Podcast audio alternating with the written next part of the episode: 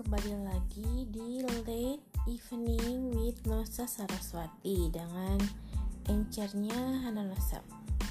Untuk kali ini aku akan membahas cara mengatur budget. Jadi eh, budget itu anggaran ya. Gimana cara menghitung anggaran? Kalau buat aku sih eh, anggaran itu kamu pikirin dulu keperluan kamu buat apa aja misalnya kamu punya bisnis atau kamu punya kerjaan sampingan yang perlu banyak modal kamu harus hitung-hitung modal kamu yang kamu butuhkan berapa untuk tiap aktivitasnya.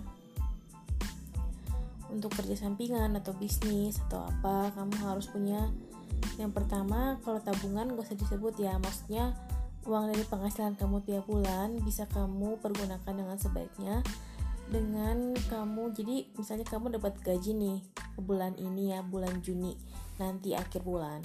Nah tentu untuk uh, gaji untuk gaji yang kamu terima akhir bulan itu bulan Juni ini akan kamu pergunakan di bulan Juli ya.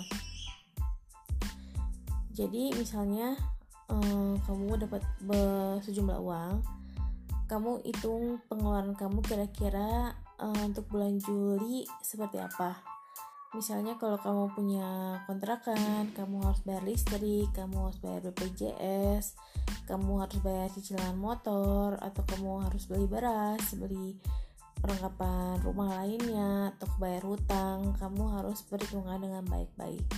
Misalnya kalau kurang itu kamu bisa pinjam juga tapi pinjam ke misalnya ke orang yang kamu kenal atau koperasi yang nggak pakai bunga gitu jadi kamu hitung pe, pe, hitung pengeluaranmu misalnya bulan Juli apa aja. Misalnya ada yang harus mau masuk sekolahin anaknya harus uh, mikirin kira-kira biayanya cukup nggak. Kamu estimasi ditotalin jumlahnya semua bayar-bayar semua itu kamu bandingkan dengan jumlah penghasilanmu di bulan Juni tadi ya.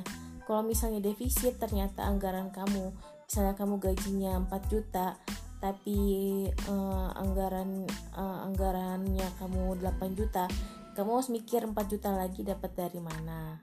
Misalnya 4 juta itu 8 juta itu ya pengeluaran kamu itu benar-benar diperlukan ya untuk bulan Juli misalnya kamu urgent banget. Kamu mau nggak mau harus minjem ke orang lain. Nah minjem ke orang lain caranya kamu pinjam kamu pinjam sesuai kebutuhan kamu. Uh, misalnya kamu dapat kamu butuh 8 juta kamu udah dapat 4 juta kamu pinjam 4 juta lagi. Dan bulan ke depannya itu kan uh, apa mungkin pengeluaran ada yang berkurang atau enggak sebanyak bulan Juli misalnya. Kamu bisa uh, apa hitung lagi pengeluaran kamu untuk bayar-bayar utang. Dan juga pengeluaran pengeluaran apa, pemenuhan kebutuhan lainnya.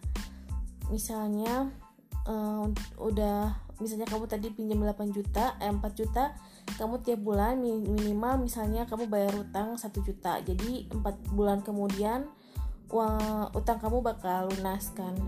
Tapi kalau misalnya kamu pikir-pikir lagi dalam setahun gimana uh, uh, apa kayak cash flow gitu ya. Maksudnya pengeluaran pendapatan kamu kayak gimana?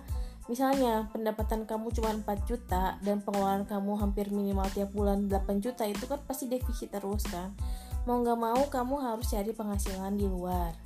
Penghasilan di luar bisa bermacam-macam. Bisa penghasilan pasif atau penghasilan aktif ya. Aku nggak tahu penghasilan aktif kayak gimana ya. Penghasilan pasif itu kayak investasi yang kamu dapat return atau imbal hasil. Kamu bisa cari misalnya P2P lending atau investasi lainnya reksadana kayak gitu dan lain-lain.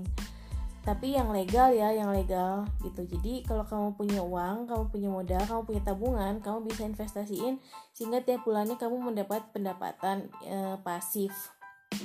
Tapi kalau kamu nggak punya pendapatan pasif kamu bisa cari cara untuk kerja sampingan untuk mendapatkan uang. Tapi ingat kerja sampingan juga pasti butuh modal kan biasanya gitu kamu harus beli misalnya baju atau apa untuk harus atau belajar atau kursus atau apa persiapkan dana seperti hutang ke orang gitu untuk menutup kebutuhan ini.